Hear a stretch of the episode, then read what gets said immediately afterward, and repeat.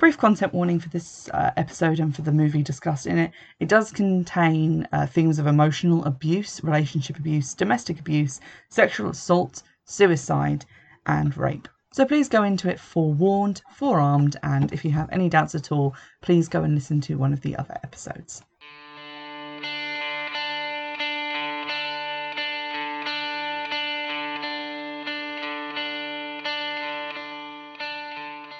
Hello, everybody, and welcome back to Witch Fix. Today, I am sitting down and finally watching my copy of The Love Witch, which I purchased way, way long ago, back in the midst of time when I began the podcast, and haven't gotten around to viewing because it's a film that I felt would take a lot of looking at, thinking about. It wasn't just going to be one of these throwaway, trashy films that I tend to review. No shade, but you know who you are. So uh, I finally sat down with this one today, and oh boy, howdy, was th- was there a lot to this film. So this is going to be less of a sort of review and more of an exploration of my experience with the film and what I took from it by the time I reached the ending. And that's not to say I won't be giving my opinion on whether I think it's a good film or not, because short answer is yes, I do think it's a good film. There were, however, some areas where I was just like, hmm, this is a little bit strange, a little bit weird. Could have been maybe carried off a little bit better. Um, so this is a film from 2016, which was written, edited, and directed and produced by Anna Biller, who is for want of a better phrase, a feminist filmmaker. I feel like if you make films where women are considered people, you are considered a feminist filmmaker, and this is somehow groundbreaking. But um, the, the film itself, The Love Witch, does have a lot of that sort of feminist theory running through it.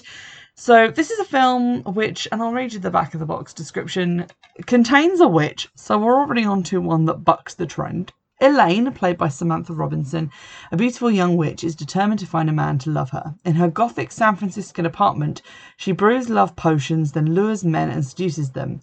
Her sorcery works only too well, leaving her with a string of hapless victims. When she finally meets the man of her dreams, her desperation to be loved will drive her to the brink of insanity and murder. I'm slightly concerned that whoever wrote the blurb did not, in fact, watch the film because in the film it says that she's moved away from San Francisco. So I don't think she's in a San Franciscan apartment. And also, it says it drives her to the brink of insanity and murder when she, spoiler alert, does kill an alarming amount of people throughout the movie. So it's, it's not like she's left on the brink of murder or reaches the brink of murder. She gets there pretty fucking quickly. But but all that aside, I would say the blurb is is, is reasonably accurate. In terms of Elaine's character, I would kind of picture uh, between uh, the main character of Season of the Witch and the main character of Crazy Ex Girlfriend. She has that kind of downtrodden, beaten up by the patriarchy kind of vibe from Season of the Witch, not to mention the actual witchcraft elements. But in terms of Crazy Ex Girlfriend, she definitely has that whole kind of preoccupation with love and idealization of love as a state in which to be in. And it doesn't seem to matter who she is in love with or what that relationship is like. Love is love, and that's what she's out to get. Visually, the film has that very 1960s look to it. I have no idea when it's meant to be set because I swear at one point one of the characters uses a smartphone. But I, I guess it's meant to be set in the 1960s, and maybe I just hallucinated a smartphone which is fine. Um, but it, it, does have that look. I guess that's also what reminded me of Season of the Witch. It's very bright, very poppy. There's a lot of really fantastic costumes and set design in the film.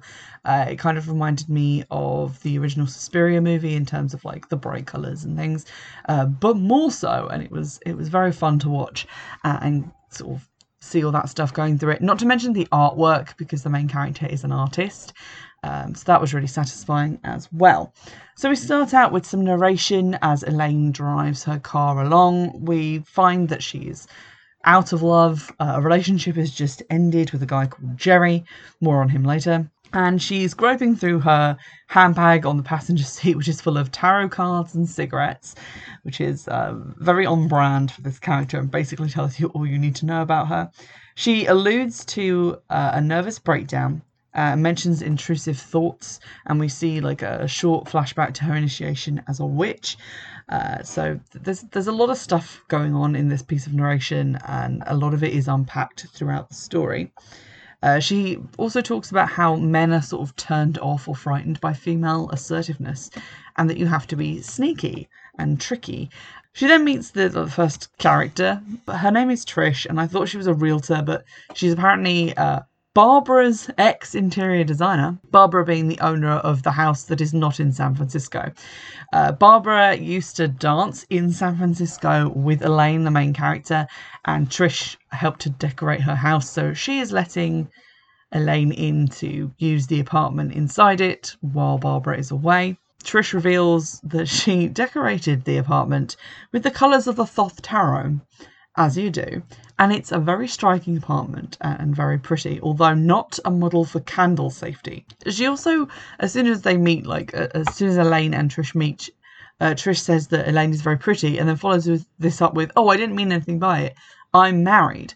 Which, if this is meant to be taking place in like the the sort of era in which it is styled to look like, that's kind of weird because I feel like you wouldn't automatically assume in the 1960s that a woman who called another woman pretty was a lesbian. But breezing past that, the two of them go out for tea and cake at a women's only Victorian tea room, which sounds like a concept. I would love to go there. Um, but they have a little chat, mainly in which it is revealed that Trish is kind of a feminist in a, a very kind of limp way, um, but that she doesn't constantly believe that her job as a wife is to feed into her husband's fantasies and give him sex whenever he wants. You know, radical thinking like that, which does seem to be radical to Elaine. And Trish even says that Elaine has been brainwashed by the patriarchy, which I kind of agree with because Elaine's energy here is very much like a Barbie, but like from when Barbie was first a thing and not now that she can be an astronaut or the president. But, you know, you just make your man happy. That's your role in life. You give him love, you get love. That's all you need. Richard then turns up in the women's only Victorian tea room, which uh, I feel like it should have a bouncer of some kind. But as soon as uh, Elaine lays eyes on him, there's this kind of eerie bong noise, and she like gives him a look. So I guess he's either marked for death or marked for sex, or maybe both. I don't know. We then get some really lovely scenes. Uh, Elaine is in her apartment. She's painting a lady riding on a unicorn. It looks like she's kind of working on designs that are tarot inspired, or maybe for tarot cards. She also makes some sachets, she makes some poppets, some candles, and some soap. I always love scenes like this in films where people make stuff, especially when it's witchy. So I really love that. I love any film that makes me want to go and like pick up my pestle and mortar and get making candle blends. She then casts a love spell, and uh, part of that is to say, uh, "Send me a beautiful, sweet man to love me," and then she just keeps repeating "love me" in a way that seems to come entirely from a place of insecurity. I thought it was quite interesting the wording of the spell, like send me a beautiful man to love me like I love him. Because it doesn't seem like she is capable of loving anybody, which seems to be like kind of a running theme that she, she's out there trying to be loved by all these people. But is she capable of loving any of them back? Because she doesn't seem overly concerned about any of them. She then goes to a magical apothecary uh, owned by a lady called Wendy, who has agreed to sell her soap and candles and stuff. Uh, this isn't terribly relevant. We then get a bit more voiceover about why Elaine became a witch, uh, and she says that it was basically all about the magic powers for her, and that it's just using your will to get what you want, which seems kind of accurate, but also kind of a, a very selfish, kind of narcissistic way to look at it. It's like getting stuff for you that you want just because you want it, and not stuff that you need or um, helping yourself to get things for yourself. She sees a guy who reminds her of Jerry, who we've seen so far only briefly in a flashback where he drinks from a glass of what I assume is poison and then dies. So she sees a guy who looks vaguely like him, and we get another like weird eye contact kind of bong moment. So she she's clearly interested. She kind of eyeballs him until he comes over and they chat for a bit where they share some very stilted conversation about liking nature and how he has a cabin in the woods and how she would like to go to that cabin now. Oh, okay, let's go to the cabin. I kind of feel like the dialogue has been done like this to ape the really weird and awkward dialogue of a lot of films, again from like the 1960s. That kind of unreal feeling, which isn't like dialogue written for people to say, it sort of feels like dialogue written for a book. So if that was the intention, it's very successful. We find out a little bit about this guy who apparently loves nature. That's basically all we find out about him, aside from the fact that he is a literature professor and I guess kind of a corporate hippie type person who just believes in free love, but I guess only for him. And his name is Wayne. She invites herself over to cook him dinner at the cabin and gives him a flask of something to drink, which is most assuredly bad news. He starts to see like whirling rainbows, which is kind of filmed like there's a bunch of sun catchers in the room, just reflecting rainbows everywhere, which is really cool. Uh, she then does a little bit of a, a strip tease for him, and he starts to have like weird hallucinations. They sleep together, and then straight away he seems kind of overcome and, and choked up with like emotions or maybe just a reaction to the hallucinogens whatever but he starts talking about how she doesn't play games she's not um, she doesn't have an agenda she isn't trying to push him into a relationship or marriage he kind of feels like he's fallen in love with her immediately which may well be this spell that she's cast working um, but meanwhile she just kind of sits there dead-eyed like a doll that you've taken the batteries out of, which kind of leads back into my thing about how like she doesn't seem to really love these guys or care about them at all. Uh, he also mentions that all the women who are attractive enough for him are stupid, but the smart ones are ugly. So clearly he has a chip on his shoulder about something. She continues to say things like that she loves him and she calls him baby, but she's not actually looking at him. Like she's slightly behind him and just looking at the ceiling, like she's reading cue cards of lines that people say when they're in love. So again, she doesn't seem to be very connected to this guy.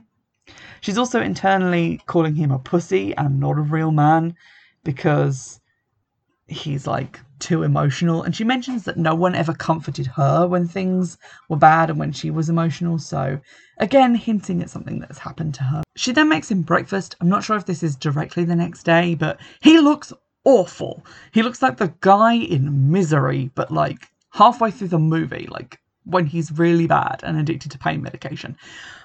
Spoiler alert for that movie and also the book, but they're both very old and you should watch slash read them right now. But yeah, he looks terrible and probably on the brink of death. She does a little tarot reading where the Three of Swords comes up. The Three of Swords is a recurring card. It came out of her purse with the cigarettes. We see it in numerous readings. So um, I guess that's kind of interesting if you like tarot and want to read into that.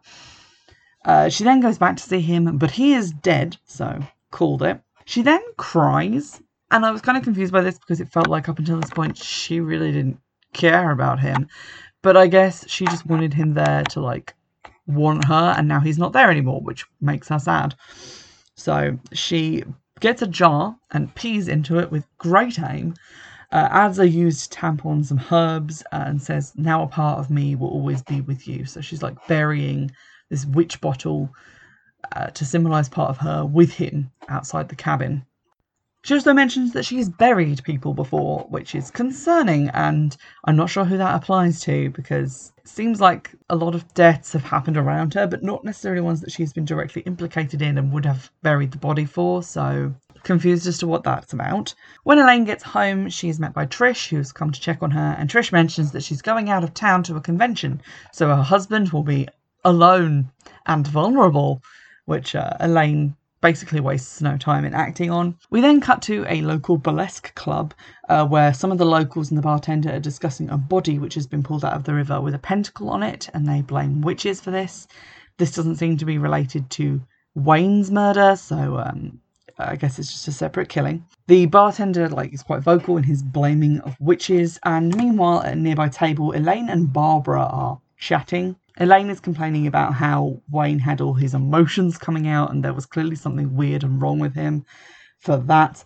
Barbara then warns her about love spells. And then a new guy comes over called Gain, who is revealed to be like the high priest of the coven that I guess Elaine is in, and Barbara is his kind of high priestess. He gives her like a kind of variation on like the fivefold kiss, and this seems to make Elaine very uncomfortable. This guy has like very floofy dark hair on top of his head and also a weird little, little pointy beard. And my first instinct was that he looked like a picture of Gerald Gardner that I'd seen once. So I googled it and he does have similar hair and beard to him. So I have no idea if that was intentional, but bearing in mind what I'm going to say about this character, it's it's quite telling and adds like a new layer of symbolism to the film. Uh, also warns Elaine about performing love spells, and the crowd at the bar start to get kind of aggressive and shouting abuse at the witches, but they basically ignore them. Gain then reminisces about the, the good old days when no one cared if you were a witch and you could just have bunches of orgies and things. Orgies seem to be his interest in witchcraft, to be honest. He introduces a pair of hot blonde twins who are called uh, Moon and Star and says he has brought them to the burlesque club to learn about the magic of dance and uh, women's sexuality. He then goes on to deliver a little treatise on this with Barbara sort of chiming in while we watch a striptease happening on stage. And I thought it was quite interesting because he talks about how witches have to work out where their power comes from and women's power comes from their sexuality and that all the bad things that have happened like witch hunts and things have been to do with men's fear of women's sexuality while at the same time we are looking at a woman being viewed for sexual purposes. So her sexuality is on display for men, and they are not afraid of it. They're like openly ogling her. So to me, this kind of read as like there is the way that things were where women were repressed and their sexuality was kind of pushed back uh, as being something to be ashamed of. But now it's sort of the reverse, where their sexuality is being used by men for men, and it's again not empowering for them, but for a completely separate reason. So, this idea that on the face of it, witchcraft might look like this like liberating feminist thing, but underneath that, it's all still about women being naked in a circle full of like a clothed high priest and having these sexual things done to them, like having their breasts kissed and being touched by people and being expected to be taking part in orgies and things. So it's not, in fact, very liberating, which is sort of my takeaway from it. Not sure if that was intentional, but that was my interpretation. Later on that evening, Elaine uses some flying ointment, but like all over her body, the way you would put Nivea cream on. And we get some voiceover of Jerry getting at her about housework and how he's ashamed to have people over and she's letting the place go and basically kind of showing that he's uh, not this ideal guy because so far all we've seen of him is the bit where he died and also the picture that she keeps of him and keeps like stroking on her little guy shrine. We also hear another guy's voice, which I assumed was her dad, and he says that she's crazy and stupid to believe in witches, uh, and that she's fat, um, and various other things. So it's clear that there's been a lot of men putting her down in her life. She then relives her initiation, which kind of fed back into my interpretation of the burlesque club scene because she's sort of laying on the altar while Gain talks about how the woman is the original altar, like talking about her as if she's a piece of furniture, and, and then he like climbs on top of her, and she clearly doesn't want to take part in what's happening, or doesn't has agreed to do it but doesn't really like him that much. Um, so again, that kind of idea that it's not as liberating as it might appear to outsiders.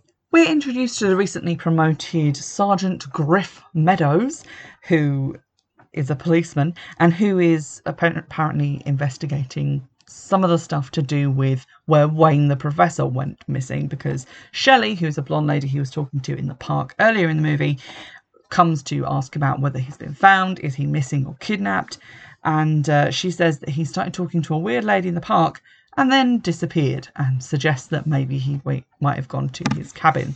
So the cops go to check that out. They very quickly arrive at the cabin and find that a lot of stuff is amiss.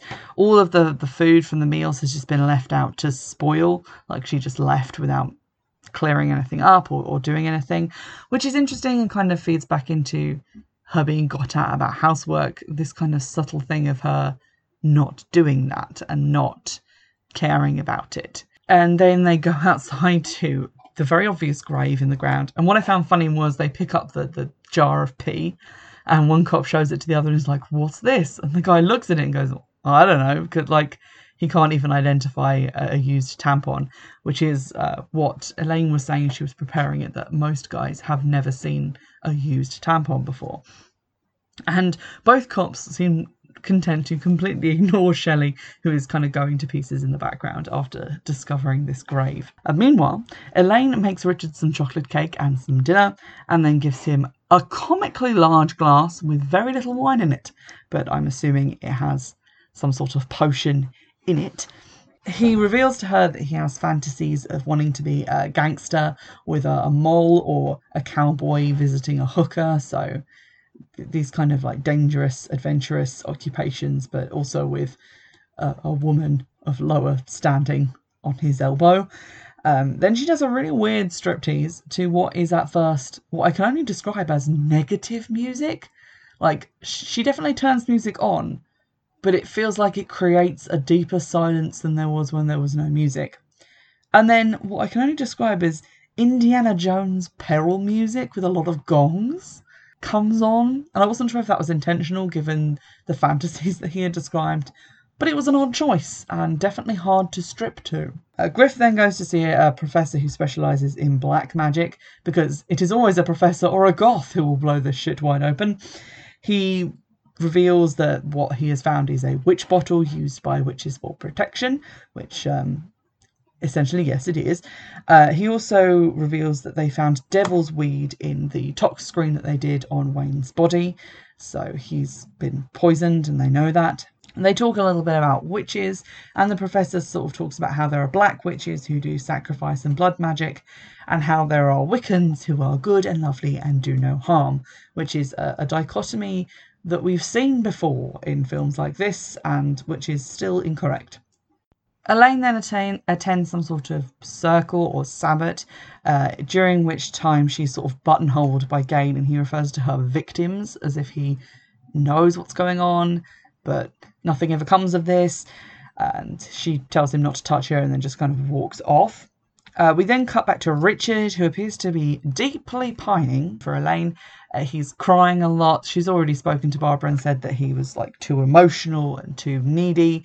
So she's obviously dumped him. But he appears to be drinking something from like a Kilner bottle, and I was unclear as to whether this was alcohol or more of the potion because it looked potion coloured. Griff actually makes really good time on the police investigation that he's conducting. If he was an episode of Law and Order, they would be 20 minutes long and just a lot more condensed. Because straight away after visiting the professor to learn about black magic, he goes to the apothecary where Elaine is selling her stuff. I don't know how he knew to go there, but maybe there's only one witch shop in this town. But he shows Wendy the witch bottle and she shows him a pre made version that is created by Elaine. So he then goes to her apartment to ask her about Wayne. So many of these people's names rhyme, and I don't know why. Um, I also questioned why you would buy a pre made witch bottle when most of what goes into one is stuff from you. So basically, what you're buying is a jar. But there we go. It's quite funny in this moment when he goes to her apartment because she's doing a lot of stuff with like an ostentatious chemistry set. Like, if you ever watched Sabrina the Teenage Witch, when Zelda had that weird like laptop thing, which was like a suitcase that opened up into like a full on lab and they made like witchy stuff with it. It's like that. There's lots of beakers of like food coloring water and stuff. But I thought it kind of interesting because it does imply that Elaine is very uh, scientifically minded and not as sort of doe eyed and uh, empty headed as she puts on for most of the movie um, because she's obviously doing all of this very technical chemistry stuff and making soap, which is quite difficult. And she appears to be doing it with like lye and, and various other ingredients because she's wearing pretty heavy duty gloves. So she's not stupid. Um, but she does have a cauldron which is producing a lot of very bluish purple smoke. And white and um, Griff just kind of wafts this away and goes, Are you a witch? It's like, well, you're wafting my cauldron, you tell me. Uh, she then tells him that witchcraft saved her life but um, does not elaborate on this. So we never really get a clear idea of what's actually happened to Elaine. She then gives him the eyeballs of Bong, which I guess implies that she's into him. And she says he is the Knight of Wands and therefore her fate. He accepts this and they go for a horse ride. The horse ride is curtailed when they hear weird Renaissance music and stumble upon a weird Renaissance fair, which seems to be being thrown by her coven, and I wondered why she wasn't invited. But um, it's apparently a summer solstice celebration, but I guess maybe not one she was required to go to. Um, Griff seems a little bit freaked out by this, but quickly gets on board. Uh, they decide to do what is called a faux wedding or a mock wedding, and uh, Elaine and Griff get dressed up in different tents and then basically have a hand fastening. After a musical interlude, which is a little song about love, musical interludes are from now on the thing that I hate more than dream sequences because I'd never had to sit through one before and I hated it. No shade to the movie, but a musical interlude to me is just like a dream sequence. My brain goes to sleep and just says, wake me up when the plot resumes. Like, I know there's symbolism, but if you have to put it in a dream sequence, don't. We then interestingly get a voiceover from Griff, and he's like the first non Elaine character to get a voiceover. And he talks about how he's not ever going to fall in love because it's not manly and he needs to be tough and hard inside to do his job as New York's best detective. Uh, but no, seriously, he is too manly to fall in love and is very obviously a very macho kind of not very emotional man. So nothing like the, the previous two. Meanwhile, we also get intercut with Elaine's internal monologue where she talks about how the more you get to know a man, the more you love his faults, the more you love all the little things he does, while Griff is simultaneously thinking, the more you know a woman, the less you love her because the mystery is gone, and she suffocates you with her love. So clearly these two are a match made in Poughkeepsie, it's not going to go well. Regardless of his feelings on love, Griff puts the brakes on the Wayne case uh, because he doesn't want to consider that Elaine might have been involved. His partner, however, is determined to keep talking about it, and he reveals that Elaine's old coven had some suspicious deaths in it, and then her ex husband Jerry died, um, and obviously that's pretty suspicious. So Griff does the most logical thing and punches his partner in the face because he's manly. The next section of the uh, film can just be summed up in four words Trish worried, Richard dead, because Richard uh, has killed himself, and Trish is now very upset. She has an awkward tea date with Elaine at the Victorian tea parlour that only allows women in. Yes, I'm still talking about it.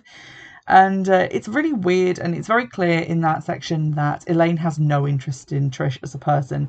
She's very self involved. She doesn't seem at all bothered by the fact that either Richard is dead or the fact that Trish has just lost her husband and discovered his like gory remains. So she does not come across very well in the scene, uh, as, aside from being a massive narcissist. She lets Trish try on the ring that she received during the mock wedding, but then leaves before Trish gives it back. So Trish, who may or may not have a smartphone in this scene, I'm not sure, takes the ring to Elaine's apartment to drop it off and lets herself in. Elaine has left every candle lit, so for a smart lady with a chemistry set, she's dumb on the subject of fire safety. Trish then settles down at the vanity table in the apartment. She tries on some of Elaine's lipstick, then some of her eyeshadow, then her wig, because part of her really long dark hair is a, wig that she is apparently on this day left at home. She then tries on some of Elaine's lingerie, but over her own underwear, like she's trying on a swimsuit in a shop, which I find found like weirdly funny. Cause it's like, I mean, I am gonna like come into your house uninvited and smear all your cosmetics all over me, but uh, I draw the line at trying on your bra without wearing my bra underneath. She then finds the guy shrine, including the picture of her late husband Richard, obviously freaks out, then opens a drawer and finds a bundle in it labelled Richard, and then inside is a piece of paper titled Love Spell for Richard. So, if Elaine was trying to cover her tracks, she has failed miserably. Like, use a fake name, just use an initial. Le- leave some vagary to this, some mystery perhaps, but no, she, she's basically might as well have just labelled this evidence. And uh, Trish is very upset. At this point, Elaine comes in behind Trish and picks up an athame because she seems disturbed by the fact that uh, Trish has found this evidence. However, she doesn't then kill Trish, she just shrieks like a girl while Trish attacks her and calls her a slut.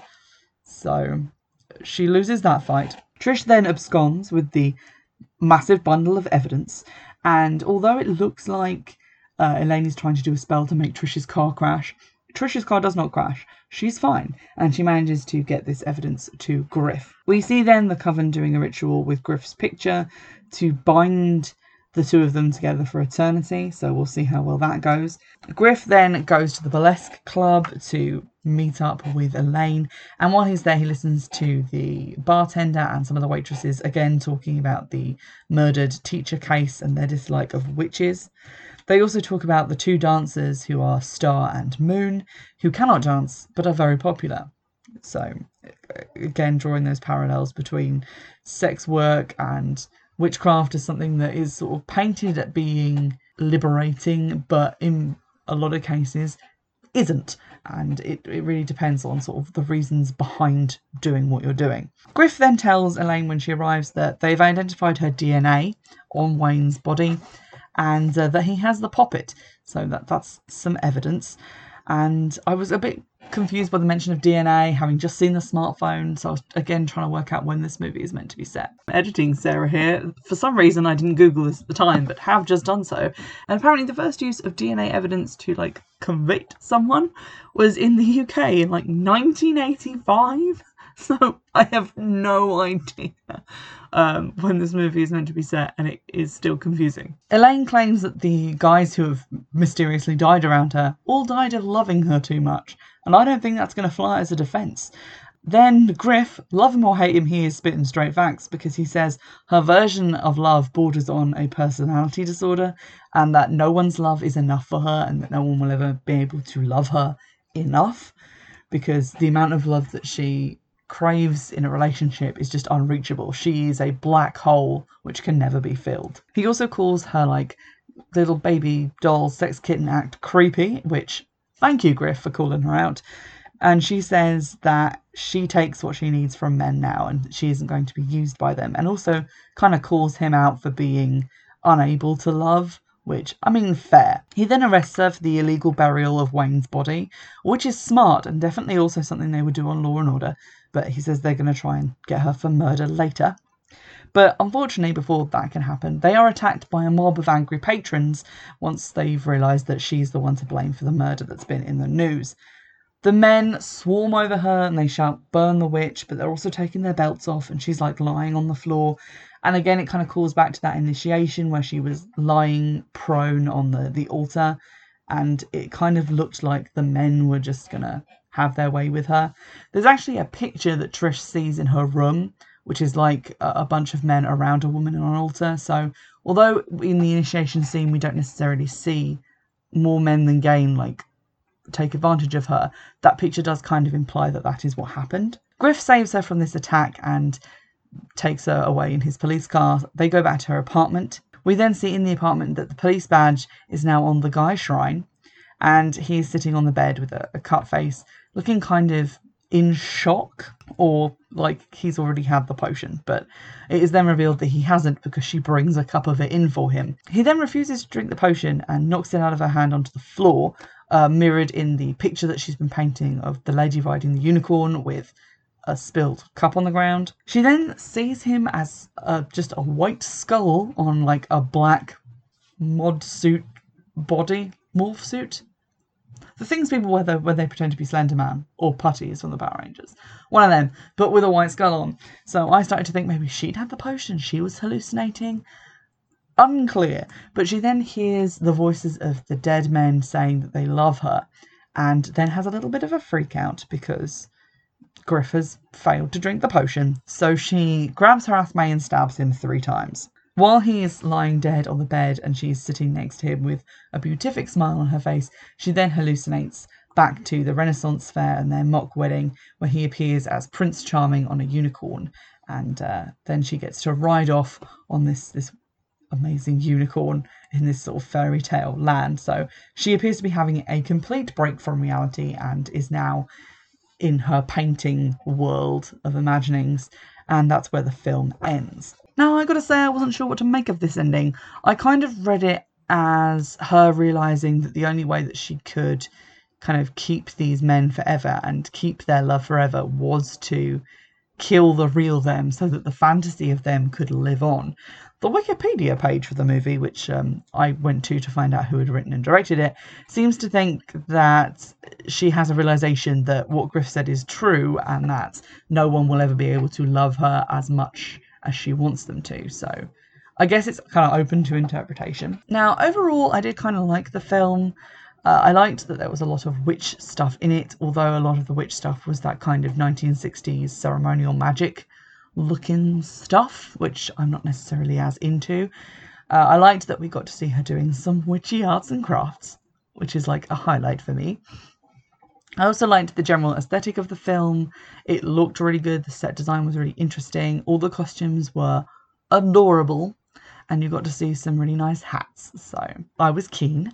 I also liked a lot of the themes that around through it, the sort of feminist take on it, and what I got from it was a, a sort of almost an indictment on the way that kind of early coven uh, setup was arranged and the kind of sexist underpinnings of the movement of like Wicca and witchcraft at that time. I don't know if that is intentional or if it's just something I'm reading into it because that's something that I brought to the party. But either way, I found that the general themes of the film to be quite interesting. I do kind of wish it had ended slightly differently. I wanted there to be maybe more of a redemption of this character.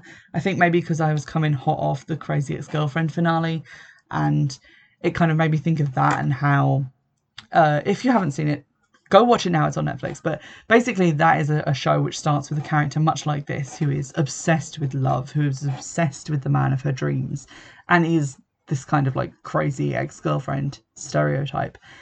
But then through like various seasons of like trials and tribulations and medical intervention uh, and therapy kind of grows into a better person who is able to be enough for themselves. And that's kind of what I wanted for her in this, because I always kind of want to see the witch have a happy ending, but I guess she's happy in her own way until the police come and arrest her, I guess. I do think it's a really interesting film and definitely one that I would encourage people to watch. It's not one that you're going to sit down and, you know, have a girls' night with. It's not really that kind of film. It's more of a thinky one, to be honest. Also, don't watch it with your mum. I say this because it's rated 15. So I initially thought, oh, okay, this is probably going to be okay. But I think if this had come out in the 1960s or like 1970s, it, it would have been like an R That there's a lot of like sex in there, a lot of nudity, and yeah, it, it, kind of I feel like rating it as a 15 is, is kind of a struggle. I mean, it's very a very modern take on the subject matter, let's say, to rate it as that. And I definitely wouldn't say that it was family approved. If you'd like to share some of your theories about the sort of background themes and implications of this movie, do get in touch on Twitter. I'd be interested to see your thoughts. And also let me know if there are other films that you'd like me to take a look at, anything else similar to this that you know of that you think I would enjoy. And you can do that in the normal way by Twitter or commenting on the YouTube version of the podcast. And in the meantime, I'll see you in the next one. Bye!